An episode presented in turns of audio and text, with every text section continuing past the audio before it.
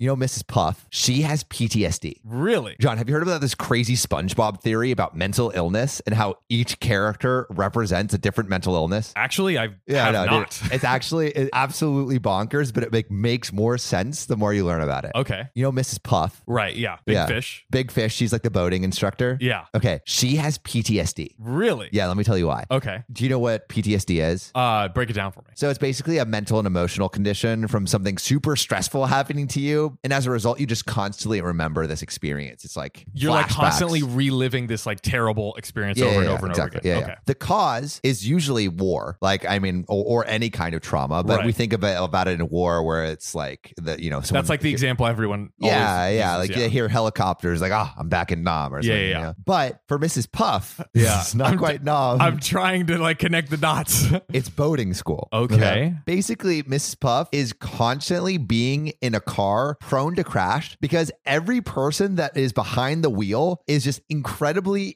inexperienced or terrible at driving. yeah, they always fail They every single time. Always fail. What? Right? So there's this one example of Mrs. Puff having PTSD, and it's uh, in season two, episode 16. When SpongeBob approaches Mrs. Puff's table, she literally has a meltdown and starts screaming and spasming as if she was back in the car with SpongeBob because SpongeBob and her car ride was so traumatic that she like relived it and just could not be anywhere near him because SpongeBob was a trigger for the PTSD. Right. I think I remember that. It was almost like it literally looked like she was having a bad dream. Like that's how it came off as a child, but it was actually her brain triggering that yeah, response. Yeah, and having Holy shit. PTSD. It's only until SpongeBob snaps his fingers that she like comes out of it. Right. Right. And that's like the equivalent of, you know, some kind of shock for PTSD people to like Right. get or people who are experiencing PTSD to get out of the the those mental head- state. yeah, like the you mental need a states. disruption to yeah, like bring exactly. you back to reality. To, break the thought loop, right? So sometimes it's a loud noise, like a snap. Sometimes it's cold water. Obviously, the, these are very archaic methods, but Right. sometimes it does work. right, right, right. And then there's another episode. So season one, episode four, Patrick has to help SpongeBob pass his first boating test. Right. Uh, big surprise, he doesn't.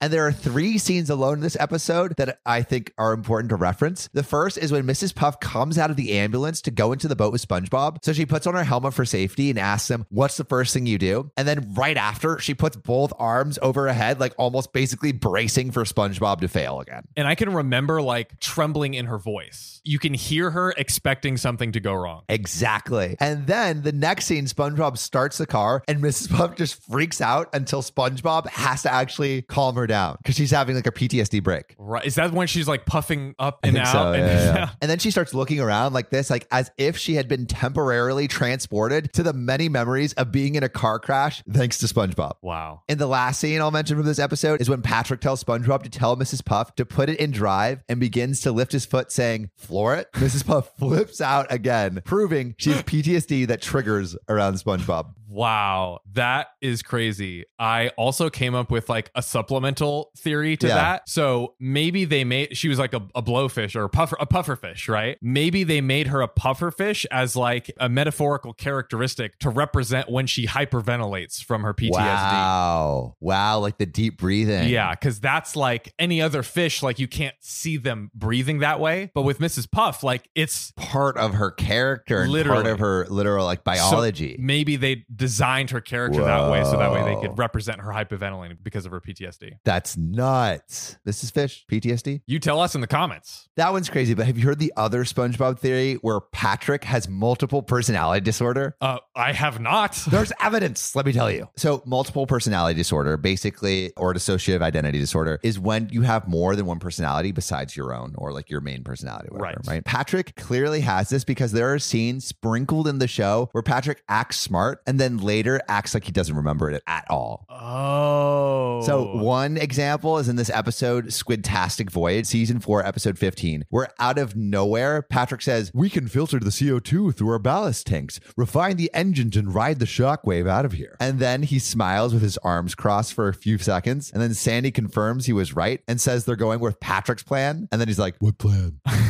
right? Classic. And I think it's because he has multiple personality disorder. He doesn't Right. like what like there's a version of Patrick that is smart. And that like almost won't allow the smart version to come out all the time. He like almost wants to forget it or something. Exactly. And according to the study, right, and the, there's this quote the memory loss associated with DID, dissociative identity disorder, isn't recognized a lot by people around us and is something to which neurotypical people try to compare, but they can't. It's waking up and seeing you've spent $500 with no recollection of it and nothing to show for it. And so, in the same way, Patrick is like, you know, said the super smart statement, Right. but has no recollection and nothing to show for it. And is it like they can't understand that that's happening to them? It's almost like Yeah. uh, what I see is blue, you see is red. Yeah, and or they can't see it. What I see, what has happened to you, so it's just a completely other person having a life. I have just no other than when we're seeing each other. I don't know what you're doing, and you're Right, You know, than when you're yeah. not there. It's like that, but we are actually the same personality living in the Yes. same body. So it's possible to go from one personality to another and not have the same memories as that first personality, which is what Patrick is experiencing. Right? Wow. So there's another episode, Hello Bikini Bottom, season eight, episode 26. At the end of the episode, after SpongeBob and Squidward sing their song, they think the crowd came for them, only to have Patrick correct them, saying they came to see the meteor shower that passes through the aura Bore-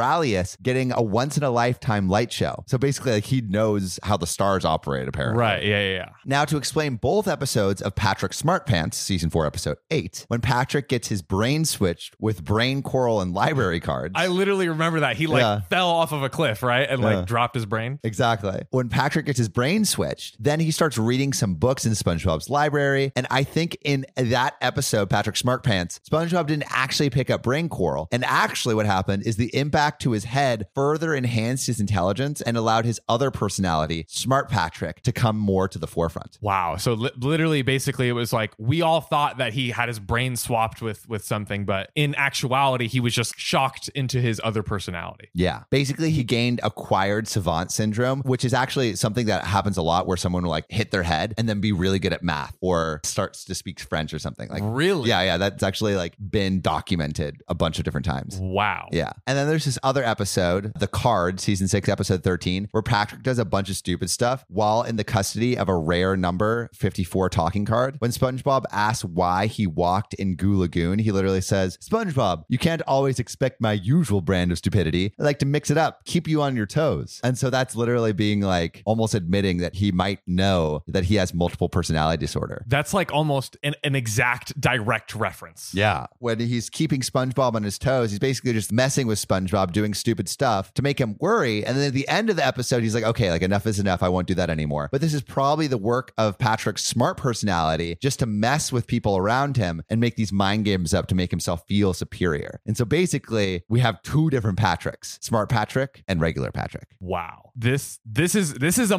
mind-blowing theory. And to be honest, I feel like one line from the whole show sums it up. Do you know the line I'm talking about? No, what's the line? The inner workings of my mind are an enigma. Dude, true. Right? True. They are an It enigma. is an enigma.